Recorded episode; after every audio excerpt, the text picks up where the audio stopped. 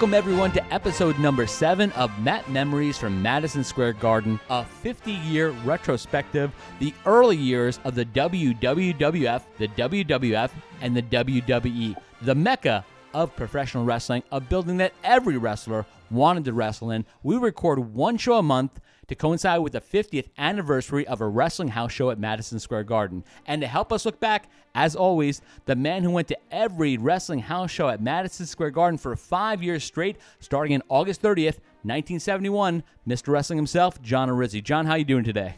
Good. I mean, that introduction certainly makes me old. It, it know, is 50, 50 years. years ago. Yeah, it is 50 years. But how, let me ask you first, how you feeling? I'm feeling great. Okay. Last time we talked, you were just getting still over the COVID. You had Yeah, the COVID was- cough and everything still a, going, but uh, you're still going good. That was not a good um, few weeks in my life. Let's put it that way. And you know, as far as COVID goes, I mean, I really feel back to full, hundred percent physical capacity, mentally. Uh, you know, uh, I don't think I'll ever be there again.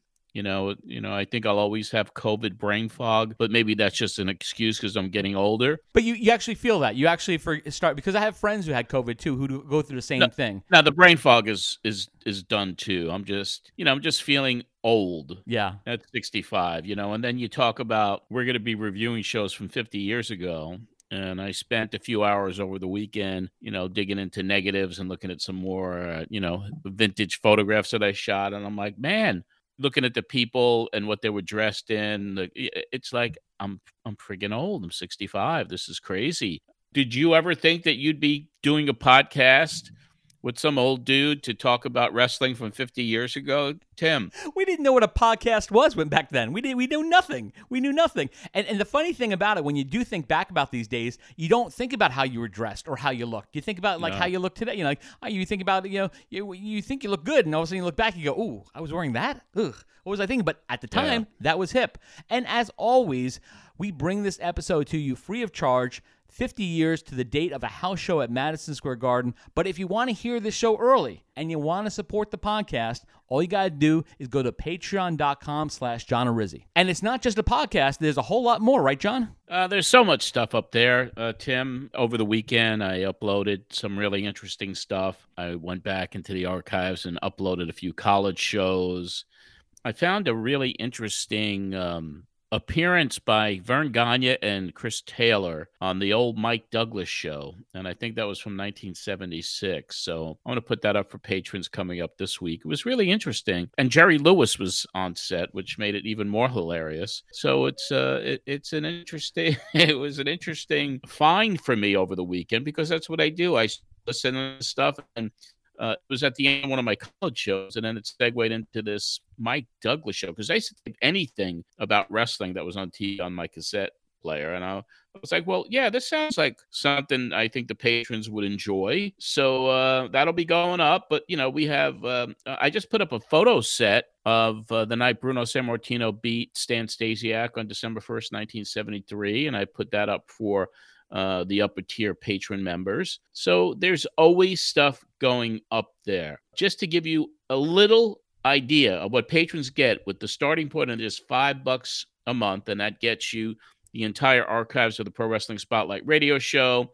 You get your early access to this podcast, early access to the weekly John Arezzi's Pro Wrestling Spotlight podcast. Here's what I put up just this weekend because I upload new content for patrons every Sunday. I put up a video that was from the IWAS tour 1993 of Southeast Asia, and it's a a real interesting one. It was the uh, it was me actually leaving home to go to Southeast Asia. So there's footage of my mom, there's footage of my sister Donna, uh, there's footage of us going to the airport, checking in to customs. We had this holding area.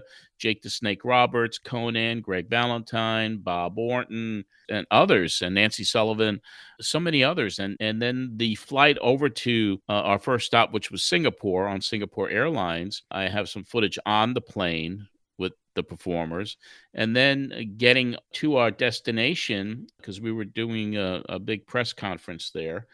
Uh, so uh, there's a lot of really neat footage in that thing, and it's really personal to me because it's my mom, Yeah. and she's like, "Oh, I'm gonna miss you," and you know, and, and I'm in the van complaining. I already spent most of the money I made from this tour already, you know. So and my sister's there, and Bruce Jacobs, who was the producer uh, at the time, and I took him overseas as well. So that went up. Uh, Pro Wrestling Spotlight college show from October 76. Then I found another really interesting uh, New Center for Boston, WBZ, did a feature on pro wrestling in February 76. And they were kind of, it was almost like a semi expose. And Bruno Sammartino let them have it in this uh, interview, talking about, in his opinion, how wrestling is real and then, of course, uh, Pro Wrestling Spotlight podcast early. And that one ties into a lot of the stuff I posted because the uh, new Pro Wrestling Spotlight uh, regular podcast covers the origins of the show from the me listening to wrestling radio in the uh, time period of 72, 73 on WHBI and gives the whole history of how that lit my fire and me wanting to do a talk show and and then we go into the college days and then we go into my entire three incarnations of pro wrestling spotlight so all for patrons uh you know that show the the orange show is up there for everybody obviously and we're about to get into the sex scandal stuff and me breaking up with russo so each and every week is going to be a real interesting ride so uh yeah you know you never know what you're going to find when you start listening to old cassettes. I, I, love the behind the scenes footage. It's not the plane ride from hell, is it? No. Uh, well, actually, actually, we had a couple of incidents. Um, you know, in the beginning, right before even before we got on the flight, Jake the Snake Roberts took out his uh, uh, albino python, and he didn't even check it with customs. And he takes it out of the bag and he starts chasing around our Singapore Airlines representative that was assigned to us. And then they confiscated the the, um, uh, the snake from him. Uh, and he didn't get it back. We had to get a new snake for him once we got overseas. And then on the flight, everyone was drinking, you know, party atmosphere or whatever. We're all going. And we were stopping in Germany before we took off and completed our flight uh, to Singapore. And Cowboy Bob Orton had way too much to drink, way too much to drink. And, you know, a lot of the wrestlers wore those fanny packs back in the day, and some still do. Uh, but uh, Orton had lost his or misplaced his, and he was screaming that the flight attendant, these beautiful flight attendants on Singapore Airlines, some of the most stunning women I've ever met. And he's like yelling and screaming at them that they stole his fanny pack. And uh, it caused quite a ruckus. And then when we landed in Germany, armed guards came on the plane, and it was uh, the guy that was assigned to us from the touring company was able to talk them down. And and and Orton found his fanny pack. It was in the overhead uh, luggage uh, where you put your overhead luggage. Yeah, it was there, and he got on his hands and knees and, and kind of begged them to please, please, I'm sorry, I'm sorry, you know. And if you ask him that today, he won't recall it. I mean, you know, he was lit, but uh, that was an interesting. It wasn't the plane ride from hell, but it was it was close.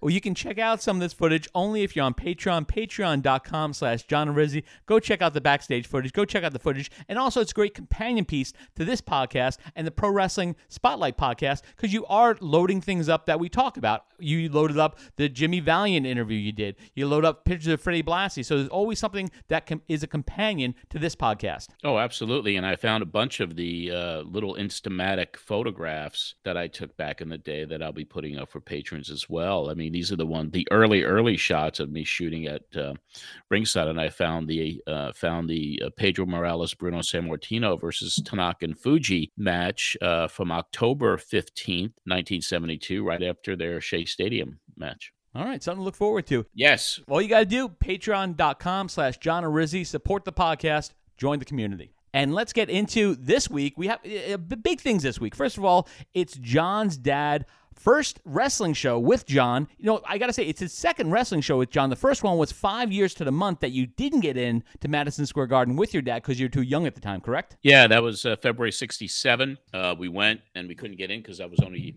10 and you had to be 14 to get in. So they stopped me at the door with my dad, his friend Mike, and um, my friend John. And um, now that I think about it, it was my friend's sister too. So it was five of us. We couldn't get in, oh. uh, and that was uh, that was quite a, um, a heartbreaking experience. And I almost uh, never got over it, Tim. I, you know, let it fester in my mind, and what a depression that I sunk into for most of my adolescence because I couldn't get into the garden. But then you finally did, and tonight is the night which we're going to talk about. Also, the return of Bruno Sammartino to the Garden. This is a big deal. A uh, huge deal for me. And by the way, those last comments were kind of I was being a little facetious. If you didn't, I understood. I got you. I got you. Uh, but yeah, uh, but yeah, huge deal. Bruno Sammartino had not seen him live up to that point. He had not um, appeared at Madison Square Garden in a year. You know, really, I think it was February 8th when Morales won the title in 71. And then he had no shows, I don't think. I could be wrong, but uh, anyway, for me, that was the first time and uh, seeing Bruno Sammartino. So that was the, that was the deal for me that I was like more excited about Bruno than anything else on that card. And this card starts a, a trend for the WWF that is kind of crazy, but we've we've been working to figure out why they were doing some of the things they were doing. Back in the day, the WWF worked months in advance. You booked a card out months in advance. You got guys come in months in advance. It was a yeah. whole thing about climbing up the card, going against a champion, and then going down the card. So it really was very well booked. Not saying today is not well booked, but there's so no. many more injuries and things today, so you can't book that far out. You don't know what's going to happen to the guys. Right. But this was the card that started it all as in almost like one-off bookings. And let me let me give you a little example. So last month they drew 22,090 fans to Madison Square Garden. That's for a Monday night house show. That is like today like WrestleMania numbers. But like WrestleMania, you don't know who's going to be on the card before you buy the tickets. Back in the day, it was all about the marquee. Who's on the marquee? Who's going to put people in the seats? And the one person that always did it was Bruno Sammartino. Bruno headlined or co-main event on the marquee at Madison Square Garden for 159 times. That's once a month for over 12 years. So his name meant something. So bringing Bruno back was important because they were working another angle on the other side, and that was with Pedro. They're trying to build up Pedro. And the main event this time with Pedro was against Baron Miguel Scicluna. So, John, if people don't know who Baron Miguel Scicluna is, tell them who he is. Sure. Uh, but first, I want to make a quick correction because I've already researched it as you were talking there. Uh, Bruno did come back to uh, take on Blackjack Mulligan uh, on July 24th, 1971. So it was the, the show before I started going. Gotcha. And he beat uh, Mulligan in uh, one minute and four seconds. Not really a great match. I wouldn't say, but Bruno was there for a minute and four seconds. He probably got a nice payday. But getting back to Baron Mikel Scicluna, Scicluna was a guy that when I first started watching wrestling and when I really started getting into it, uh, in the 1966 era. He was a guy who, uh, a, a, top heel, not necessarily a main eventer, but he was a tag team champion with uh, Smasher Sloan, and that was back in the day. And uh, but he was always a constant, and he always had that allure of the roll of dimes that he kept in his tights. That was his gimmick. And it was this simple gimmick. He'd reach down and he'd hit his opponent over the head with a loaded fist, which is with a roll of dimes or quarters inside this fist. But he was somebody that stayed around for a while, and uh, and he never really made uh, what I would call a full time living in the business either. I mean, he worked for many many years in the union, uh, driving a, a, uh, delivery truck for one of the New York newspapers uh, for many years. So uh, I got to know him a little bit. I mean, he went to um, at least one of my conventions. I think I, I think I, I remember seeing him. I think it was the third one he was at. Yeah, he might have been at the third one, and he was there with Davey O'Hannon. And and uh, a few other guys. And uh, I know there's a picture of Mick Foley with uh, Davey and um, with Baron Scicluna. So yeah, I mean, but he was a, a constant, a mainstay, and he appeared on many shows but he wasn't the guy that put people into seats. Would you call him? Oh no, no, no, no! I wouldn't say he was a box office draw. Exactly. And we're talking about back in the day when you put your name on a marquee, that's what they're looking at. They're looking for those names. So I'm sure yeah. Bruno was up there, but then yeah. Baron Miguel Scicluna getting a title shot wasn't something that would pe- put people in the seats against Pedro Morales. And we, we we're going to show that in a second what it turned out to be, but also not, he wasn't just Baron Miguel Scicluna. Him and King Curtis had just beaten Karl Gotch and Rene Goulet for the WWF tag team titles. So now you have a tag team champion going against the heavyweight champion. It yeah. sounds like a good idea, but I don't, you know, even knowing the Baron, he's not going to draw that kind of crowd. No, uh, not certainly a sellout, but you would think with Bruno on the marquee, uh, it would have been a sellout, but it wasn't. But it was ironic, yes, that um, uh, that February 1st, 72 in Philadelphia for TV match, uh, and uh, King Curtis uh, defeated Karl Gotch and Rene Goulet, who had just really won the title back in December at the Garden. And they had uh, teamed up for a very short period of time, and then they win the title. They might only had a few TV matches. And I was thinking about that reign because uh, Karl Gotch was such a great technical wrestler. They were fan favorites and they won, and then all of a sudden they lose. But that might have had something to do. There was something that happened because Karl Gotch left the territory abruptly and they were building Karl up to be this, you know, technical baby face, tough guy, shooter. Uh, and then he did like three or four shows. Then he gets into the tag uh, uh, match. I think the, uh, you know, we're going to go back here just a second, just so I could uh, kind of look at my my notes. But it was kind of when I was reviewing everything, it was more like, wow, Gotch never appeared at the Garden anymore after they lost the titles on February 1st, 72. That was the end of it for him. So maybe, uh, you know, I'd love to know the real story about what happened with Karl Gotch and why he left. And maybe that's another reason why the straps were, you know, hastily maybe put on, you know, the waist of Curtis and Scicluna because Gotch basically came in and uh, he made his uh, debut at Madison Square Garden on the show that my the very first show that I attended, which was August the 30th when he beat the Black Demon, and then he comes back the second month, October 25th, in a singles match, and he beats Beautiful Bobby. Then in November 15th, 71, he's back again, and he defeats Mike Monroe. And then all of a sudden, December 6th, the very next show, he's there with Rene Goulet, and they beat Tarzan Tyler and Luke Graham to win the titles. January 72, the show we covered a few months ago, uh, he was there again, uh, and they beat the Rugged Russians, defending their title.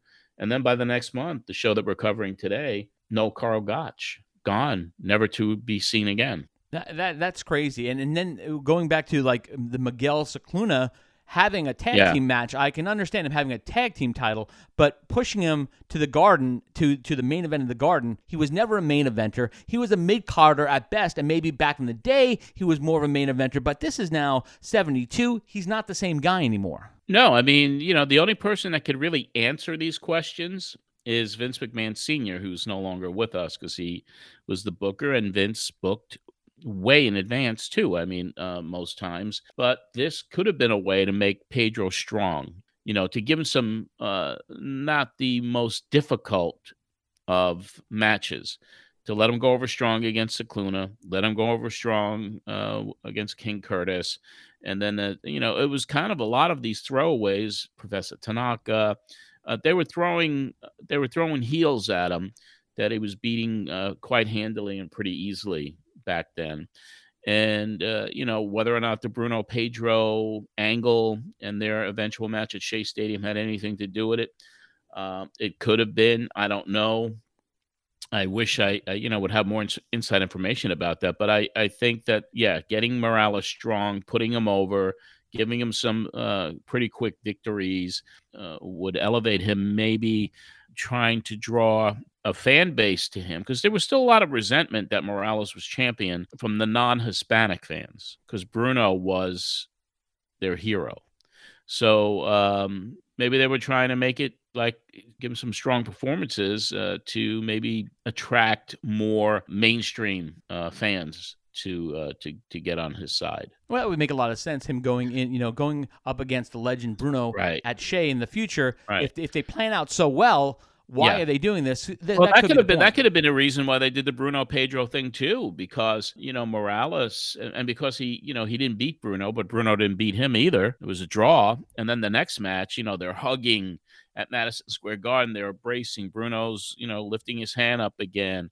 Uh, and uh, maybe it was just kind of a struggle because he was inconsistent uh, with the uh, attendance figures uh, around the horn. And then finally, the decision was made in 73. Well, maybe you know, maybe the guys had his run, and then when Bruno agreed to come back, you know, Pedro had a nice little run there, but uh, there could have been a lot of reasons. I mean, I wish we knew. I mean, I wish Morales was still around to talk about it, but unfortunately, he's not, and Bruno, of course, is not, and uh, Morales' wife is still alive, and she's still pretty coherent. Don Laible talked to her not too long ago, had a really nice conversation with her. But um, she didn't really go to the matches a lot either, you know, and she didn't have a big recall of uh, of the of you know her heading to the garden with him every month, you know what we're really getting into is that how important the garden is for the WWF. Oh yeah, so important. And for them to lose, for example, last month twenty two thousand ninety, this month yeah. Eighteen thousand three hundred. That's roughly four thousand eight hundred left empty seats. So a big. the other the other thing we got to think about, Tim, also because Madison Square Garden also had a big walk up, especially with the Hispanic fans, with the Puerto Rican fans. Maybe the weather Maybe there was snow. Maybe there was a snowstorm. Who the hell knows what could have happened to keep that crowd? With Bruno, I'm saying because of Bruno there, you would think that Bruno would have sold the place out just for him to be on the, in that co-main event. The return of Bruno, yeah, you would think, and this is why we get back to the marquee. When you put your name on marquee, it does mean something. And walk-ups, that here, was a here, that was a normal thing. thing. I'm going to get to another point here, okay? July 24th, 1970 fun, uh, 1971, Bruno comes back for the first time to, to beat um, Blackjack Mulligan in a minute four. Attendance 21,912. Sellout. Wow. So here we go in February. Bruno's back again with a show that was not, um, it, it didn't sell out. It was 18,301. Maybe weather had something to do with it. Who knows?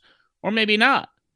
Well, let me ask you this: How about TV? What was the build-up for this garden show on TV? What were they were they talking more about, like Bruno on the card, or were they talking more about Pedro or Miguel Scicluna? How were they promoting the show back uh, then? the, the, promos was Bruno's return, and he he, he might have done a. I don't even know if he did any TV promos for this, uh, but it was uh, you know all pushing uh, Bruno's coming back, uh, uh, and of course the main event, Scicluna Morales. I don't remember they could have done it, but I don't remember uh, any angles or any, you know, looking, uh, you know, pushing Scicluna during uh, the weeks preceding this main event uh, as some type of monster hero that could possibly even have a chance to beat Morales. The only thing that they did was, you know, they gave him the tag team titles. But once again, you know, that was like, okay, they're tag team champions, but has really nothing to do with if he could beat the world champion. Absolutely. Absolutely. Well, let's get into today's show. Madison Square Garden, March 13th, 1972. Uh, the return of John's dad. How did this all come about, John? How did you get your dad to come to a match with you? Well, uh, I had been taking, uh, I've been going with my friend Frank Favalli each month, and he's the guy that took me to my first show. And, um, you know, uh, there were times where his interest waned a little bit, and then he would come back. And, but this show, I really wanted my dad to kind of experience you know the joy that I was having for pro wrestling, and he knew it since the 60s, obviously, with that ill fated attempt to uh, show up at the Garden in February 67. Uh, so he did agree to come with me, and it was kind of exciting for me. You know, uh, uh I know my dad uh, is not a train guy, and I think I got that from him. He hated trains, buses, any public transportation. He had a uh, Oldsmobile 98 which was a really nice mint car, and I think it was his actually his first new car ever. And uh, and I remember driving with him uh, to the matches in the Oldsmobile '98, you know, and and then parking and going into the garden, sitting down, and you know he was just kind of there looking around, and so it was kind of cool for me, you know. But uh, uh, he didn't really get into it the way I did, you know, because at one point I turned to my left and looked at him and he was sleeping. he was trying to think why why does this guy come why does my son come here well, every month i mean to, to to give credit where credit's due i mean he might have taken off from work because he worked an overnight shift at a place called eastern trucking and he also uh, had a secondary job which i've talked about uh, in my book you know he was uh, a numbers runner is what they called it uh, back in the day. So he was always a, he was always working you know and there were you know times where he'd only come home a couple times a week. And his mom my grandma lived in uh, cypress hills in brooklyn. And so uh, he would stay there especially because he he worked an overnight shift. And he would come home six, seven in the morning. And then on the weekends he worked, you know, because that's when the collections and he had to make the, you know, had to drop off the money to the boss. And, and uh, I, I used to really have a lot of anxiety every garden show on a Sunday night because I relied on him to give me my money to go to the show. I mean, it was 20 bucks, 25 bucks, whatever it was. And if he, you know, I'd wait and sometimes I'd stay up all night waiting for him to pull up. And as, as long as I heard that car, you know, and I, he revved the motor before he shut it off. Once I heard that by the window, um, then I knew that, yeah, I'd get my money for wrestling and go. And because I was there five years in a row, what it more than that, you know, my dad was pretty consistent coming home when he needed to. I like I liked when you talked about driving in.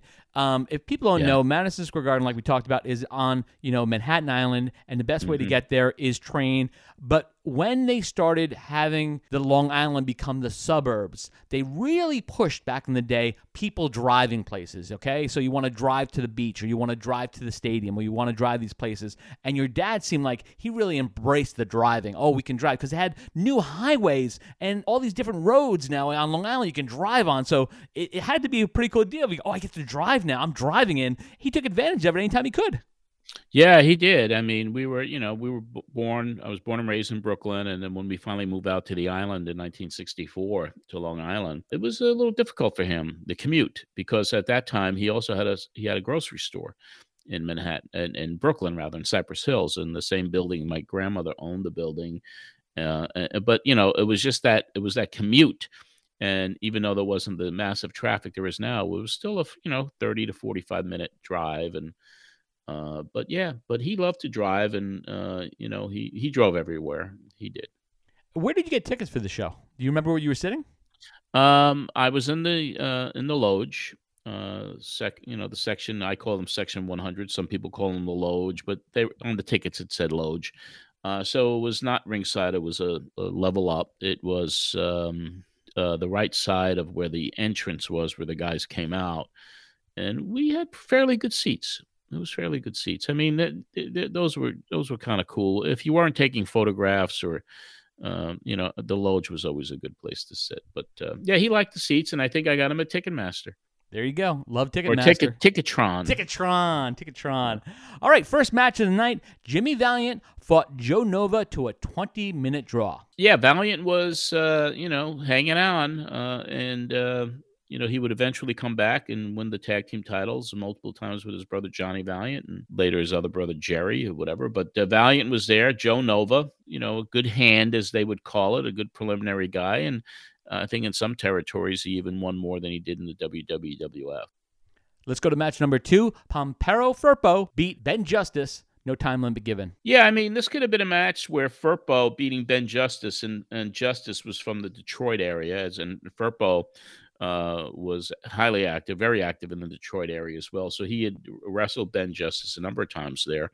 And I believe that was the only time Ben was at the Garden and it could have been that they traveled together. Who knows? I mean, they could have been driving. You know, who you know who knows? I, I don't remember even if the I don't have the program, uh, but I don't know if Ben's name was even in the program. Could have been. He, it could have just showed up. That's the way it goes back then. Could just showed up. Um, yeah, there was a few occasions like that, but that did happen.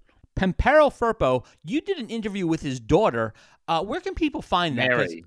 Yeah, his daughter Mary. Where did you? Where, where can people find that? It's on my YouTube channel uh, Pro Wrestling Spotlight Live. It was, you know, youtube.com slash Pro Wrestling Spotlight, and it's there. Uh, we did a really great interview with her. Uh, it was 2020. What a wonderful woman she is, and what great fond memories of her dad, and what a great guy Pampero Firpo was to his family. That's always amazing hearing that because so many stories of wrestlers are I really didn't know my dad. He was on the road all the time. I got yeah. I didn't be around my dad. So he was definitely a family man. Yes, he was. He uh, family was first and foremost in his life. That's pretty cool. Match number three: Professor Toru Tanaka defeated Rene Goulet in seven minutes forty-five seconds. Yeah, Tanaka was somebody they were having uh, win because he was eventually going to uh, wrestle Morales as well. And Goulet had just dropped the tag team titles uh, with his partner uh, Karl Gotch, and and Rene uh, got uh, soundly defeated by Tanaka in this match. And Rene Goulet seems like he's a company guy. He seems like he's always doing something for the company. He'll win the title, he'll lose the title, whatever you need him to do, he's that guy. Yeah, and know, he came back many years later to be a road agent. So he's he spent a lot of years with the company during the 90s and 2000s. Match number four Ernie the Cat Ladd fought Sonny King to a draw. Yes, uh, Ernie the Cat Ladd always uh, a big presence, big guy. The King, Ernie Ladd, uh, with the taped up thumb. Uh, and Sonny King uh, was also getting a, a, push because he was eventually going to win the tag team title with G- Chief Jay Strongbow. Uh, they actually uh, will be covering their victory at Madison Square Garden when he and Strongbow won the titles from Curtis and Scicluna in May. So we'll be getting into that in future episodes. But uh, both those guys, 20 minute draw, two really good workers, and Ernie Ladd had just all the charisma in the world. Was he one of those guys you put on the marquee and go, "Oh, Ernie Ladd's going to be here. I got to go see him." To me, he was always a special attraction, and you know, I was always um, fascinated with his uh, NFL career. Uh, he was a big, big guy, and just uh, he was good on promos, and he was very believable, very believable heel. Match number five: Chief Jay Strongbow and Victor Rivera defeated my boys, the Rugged Russians, in the best out of two out of three falls match. Two zip it's interesting that Strongbow and Rivera teamed up against the Russians. And even though they won, you know, two falls in a row, given the fact that Sonny King was uh, going to be teaming up with Strongbow and winning the titles, you would think that maybe it should have been Strongbow and Sonny King against the, the Russians and maybe putting Rivera in against Ladd. So I don't know. That's just kind of speculation on my part and a little bit of a why didn't they put Strongbow with King together? Because they were going to win the title in just uh, another three months. And this is the last match for the Rugged Russians at Madison Square Garden. What I liked about Aww. the Rugged Russians is I know they always seem to be the two out of three fall guys. They're always doing two out of three fall matches. So somewhere in the card they'll be doing a two out of three fall match. Mm-hmm. Yeah, they were there. They were mainstays for quite a while, at least a uh, half a year uh, at the Garden in that two out of three fall tag team match situation. Uh, match number six King Curtis, with Captain Lou Albano in his corner, defeated Gorilla Monsoon when the match was stopped because of blood. Yeah, I do remember my dad perking up for this one because of how the crowd was. The crowd was going crazy, and this is what happened with a lot of guys. They they beat one of the top baby faces right before Morales or Bruno. They would do that. They would give him a rub, and and Monsoon was beloved. He was probably number two baby face in the company, you know, that was working full time. You know, Bruno was an attraction at that point, and Curtis busted him open. It was, uh, and, and my dad. I mean, my dad was like, ah, that's fake blood. I was like, I don't think it's fake, Dad. You know, because it was pouring out of his head. And my dad, what happened? I mean, you know, he got hit. Could have been a ring post or whatever. I'm not too sure. But when he gigged himself, uh, he must have hit uh, something because he had a, what they would call in the industry a gusher. And the match was stopped due to blood. But it was so alarming uh, that somebody ran into the ring. A fan ran into the ring and wrapped a uh, a t-shirt or a towel or something around Monsoon's head, and there was no security in the ring. You know, they eventually got the guy and, brought, and brought him out, but it made it look like there was an assault here, and this guy was coming to Gorilla Monsoon to stop the blood, and of course Monsoon couldn't do anything because he's laying there selling it. That was one of those memorable things of that night for me. And I do remember uh, in a few months uh, later in a ma- wrestling magazine, they actually had a picture of the fan cradling Monsoon's head with the towel around. It was crazy. And he wasn't part of the show. He wasn't part of the. No. No. No. I mean, there were no barricades set up. So if someone was brave enough to want to jump into the ring, you could. Um, the security really got aware of the crowds when right before Morales' match because that's when things really got crazy. But uh, I was surprised that they, they didn't jump in sooner, but it was very effective. it really was. Uh, and the fact that Monsoon had to be carried out, you know, gushing blood was just uh, probably the most memorable thing of the night for me outside of seeing the living legend at the time. Speaking of the living legend, match number seven, Bruno Sammartino defeated Smasher Sloan in 9 minutes 53 seconds by submission with the backbreaker. Yeah, the uh you know, the trademark move for Bruno Sammartino, the backbreaker, the same move that he beat Buddy Rogers with in May 17th, 1963, a move that he used uh, a lot, but not that frequently towards this part of his career. He kind of had given it up, and when he uh, eventually came back and won the title, he rarely used the backbreaker, uh, except for a few occasions. But to see him, to see the crowd react when he came out of the locker room, and jogged to the ring, and the place erupted. And Smasher Sloan, I still don't know to this day why they chose him as a returning opponent for Bruno Sammartino because Sloan had not been seen for a while. And I do remember now that Sloan did have some TV victories uh, proceeding up to the, to the show. So they put him on TV. They gave him two or three wins, you know, leading up to the Bruno match. But it wasn't uh, it wasn't somebody that you would immediately think well, yeah, he he's going to be against Bruno. I mean, why? And then he leaves the territory, you know, shortly thereafter. Anyway, uh, the booking still don't understand that whole whole booking. I want to go back for a second. The backbreaker, you know, changing your finishing move that that became a thing over the years. Uh, Bruno did that. Mick Foley did, did that, going from what was it the the Nestea plunge? What did he call it? That move that he used to do a flip out of the ring. Yeah. And then he, I don't know exactly what he called and it. And then uh, he, he changed it. So changing. And they had the mandible claw. Obviously. Exactly. Uh, one that's easier to do. Did you find that with a lot of wrestlers changing their moves as they get older because they realized the move that they were doing, they can't do it anymore, or it, it, it would it would shorten their careers if they kept on doing that move? I don't know, but you think the backbreaker? I mean, that really isn't a. That's really not a difficult move to execute because all you're doing is you're lifting the guy up, you, you're putting him in a in a grip around his stomach and you're lifting him up. And Bruno was a power lifter. Mm-hmm.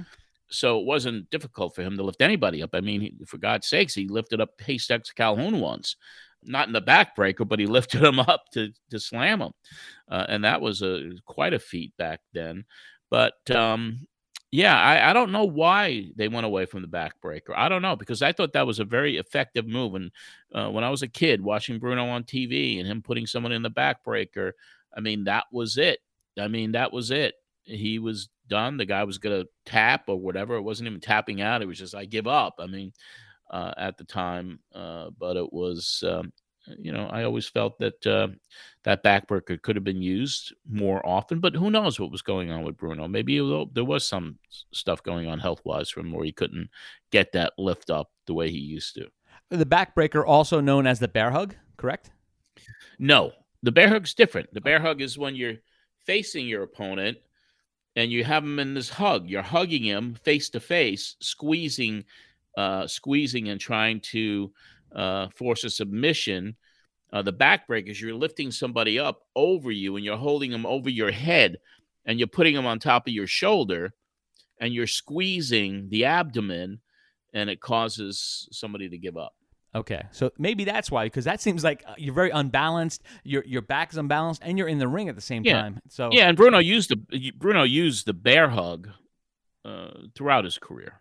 Gotcha. No, I, I was wondering. I was like the backbreaker. I'm trying. To, I was thinking the backbreaker. What's the one where you put your leg out and you you throw somebody on that on your leg?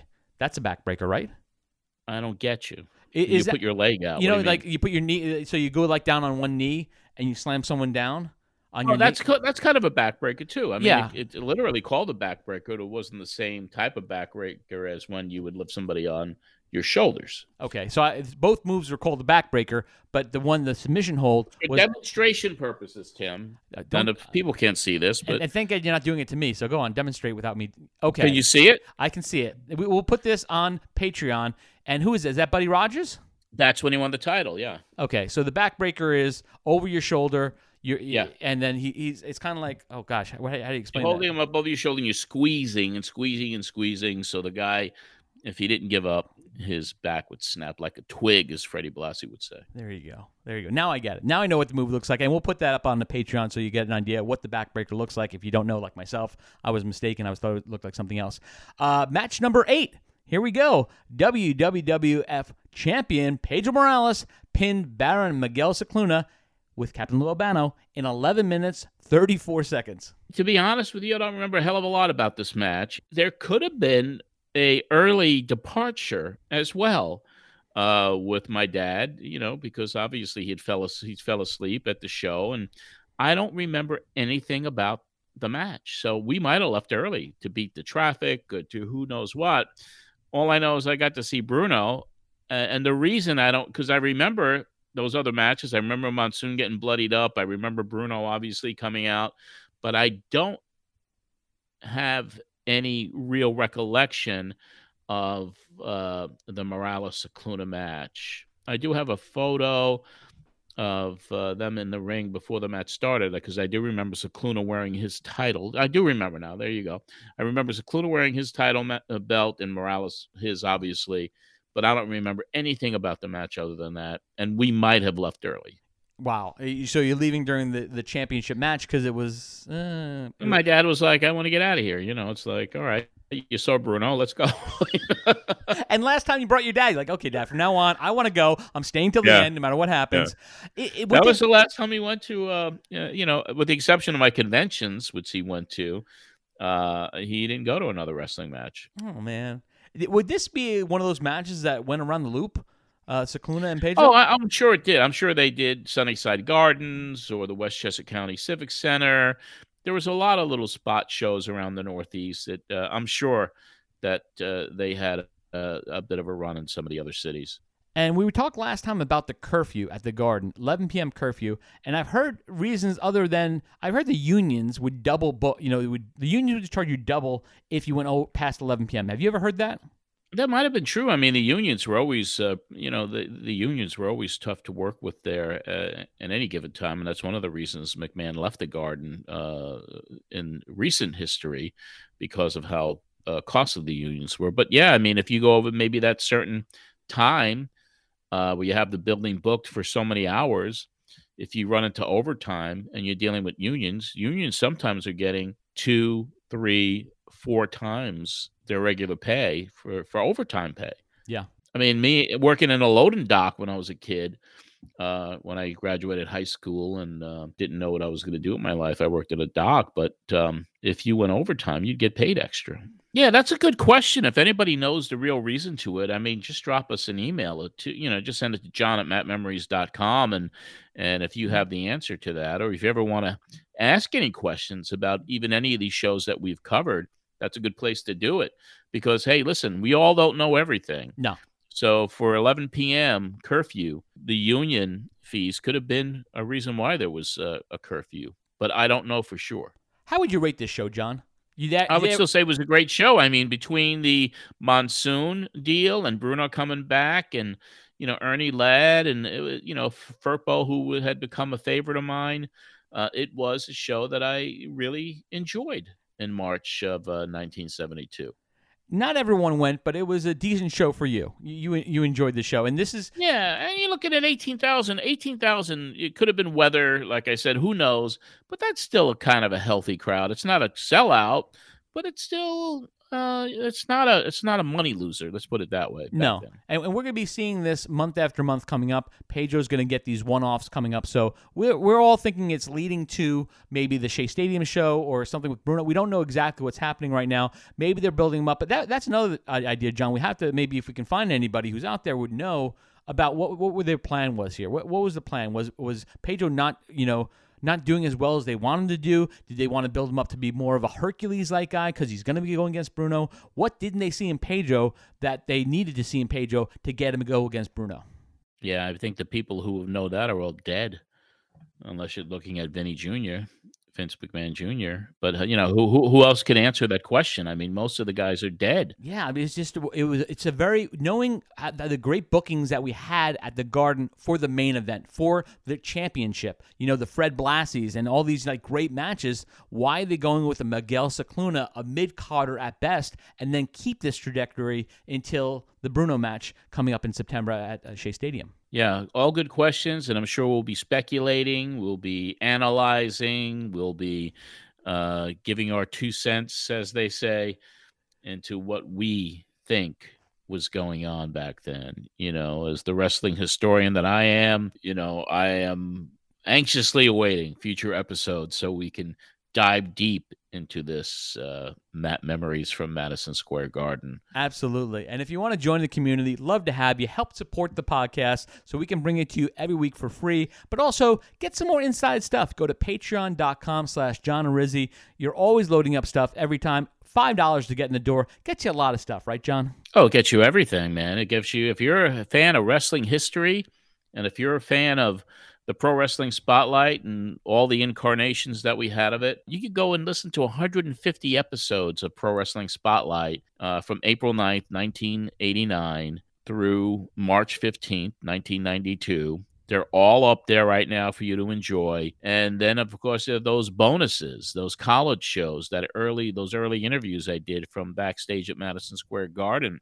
That stuff is pretty incredible. I mean, for five bucks, you get the podcast early and you get the entire archives of the Pro Wrestling Spotlight.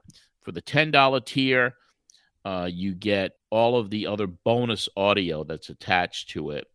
And then if you want to go up even further to a $25 level, you start getting vintage wrestling magazines mailed to you. You get video uh, access.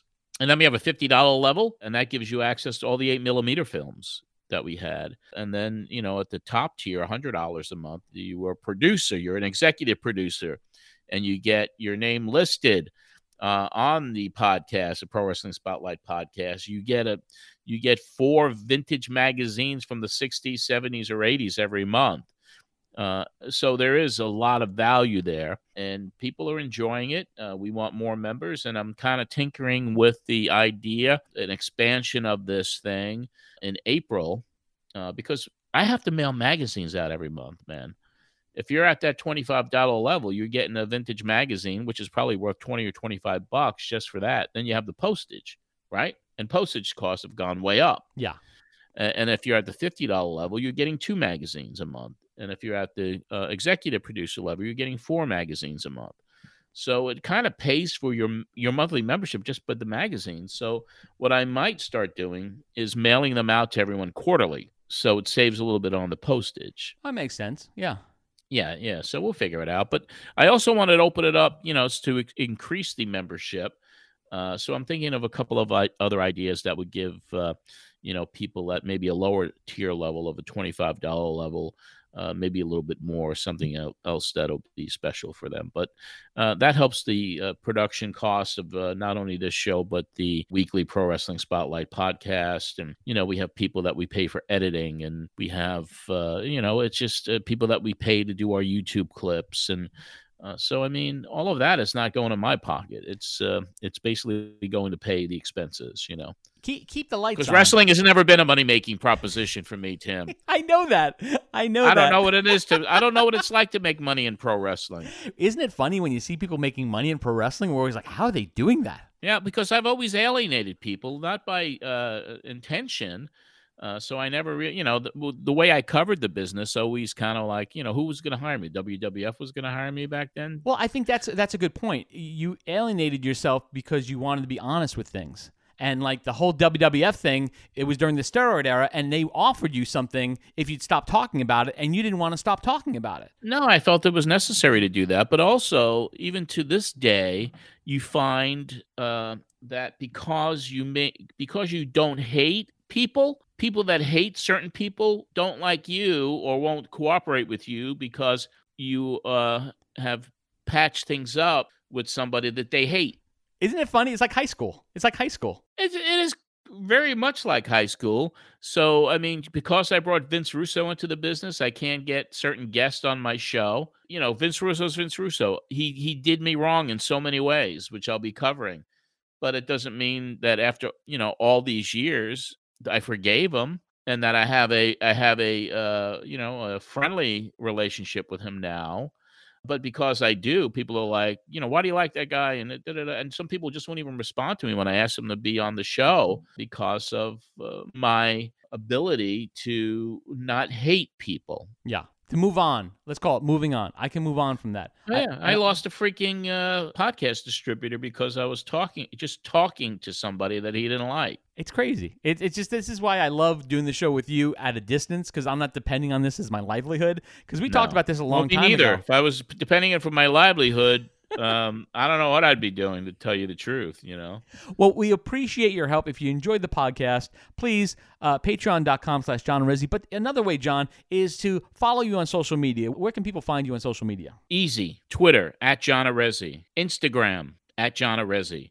And I put what a great pic I put up there. Of course, we're taping this, but it's a picture of me and Mick Foley in uh, his convertible that I think he got from Lindy Motors out on Long Island, and we were driving to the ECW arena, and we were in this convertible, and someone sent me the picture the other day, and I put it up on my socials. But yeah, Instagram at John Arezzi, uh, and uh, Twitter at John Arezzi, Facebook. Uh, you could go and find me there at uh, at Matt Memories, Facebook.com, Matt Memories. We have two groups there, public one, a private one, and we have one for Pro Wrestling Spotlight listeners uh, facebook.com slash pro wrestling spotlight podcast and radio show. And of course, YouTube, youtube.com slash pro wrestling spotlight for a lot of video. We got a lot of video stuff up there now. And what about your auctions? Oh yeah, I do the auctions. Um, I'm doing them monthly now. I do them typically the last weekend of each month, and you can go to facebook.com for that slash John Arezzi's Vintage Wrestling Auctions. Awesome. And you get magazines from the 50s, 60s, 70s, 80s, 90s, autograph pictures sometimes, all kinds of little things I put up there to to uh, uh, to make the fans happy. And I give them good deals too. Like this last auction I did. All right, for every auction you win, you're going to get a free magazine. Wow. So one guy, Jeremy Priest, the executive producer level, he won like eight of the auctions that I had. So we got eight extra magazines, plus his four magazines from being a patron, and plus the winning uh, items that he won in the auction. So he had a big box of vintage stuff sent to him. And he uh, actually reached out to me today and he got the, he loved everything. And another one of our guys, Matt Walsh, who's uh, an upper tier member reached out to me and he got all his magazines and he was thrilled with them because I'm like, all right, I'll give you this wrestling review from 1966. You know, I mean, you get some really cool things in there that are that are really worth the money. And for the auctions, how would you like to start bidding for a vintage wrestling magazine at five bucks a pop? Yep. And if no one bids against you, you got that magazine for five dollars. This could be you, people. This could be you. I've been on there a few times looking at different things, and I've been outbid. Yeah. I've been outbid by people, and I go, okay, I'll let them have this one. But I'm like, John, I want this one. I want this magazine. Yeah, well, I, I, I was doing it weekly, and now I'm just doing them monthly. And uh, you you've got a big closet, John. You got a big closet. You can't doing them weekly. I knew how well, much. it's in a storage bin. I have the. I still have about a thousand magazines in a storage bin that I still haven't even gone through. And you you can win them. Just uh, what what is that? What is that Facebook again, John? Facebook.com slash John Arezzi's Vintage Wrestling Auctions. Fantastic. And also, let's once again thank Scott Teal and his book, Wrestling in the Garden. How many times did I reference that today, Tim? Wrestling in the Garden, Scott Teal, crowbarpress.com. It's my Bible. Yep. It's this show's Bible.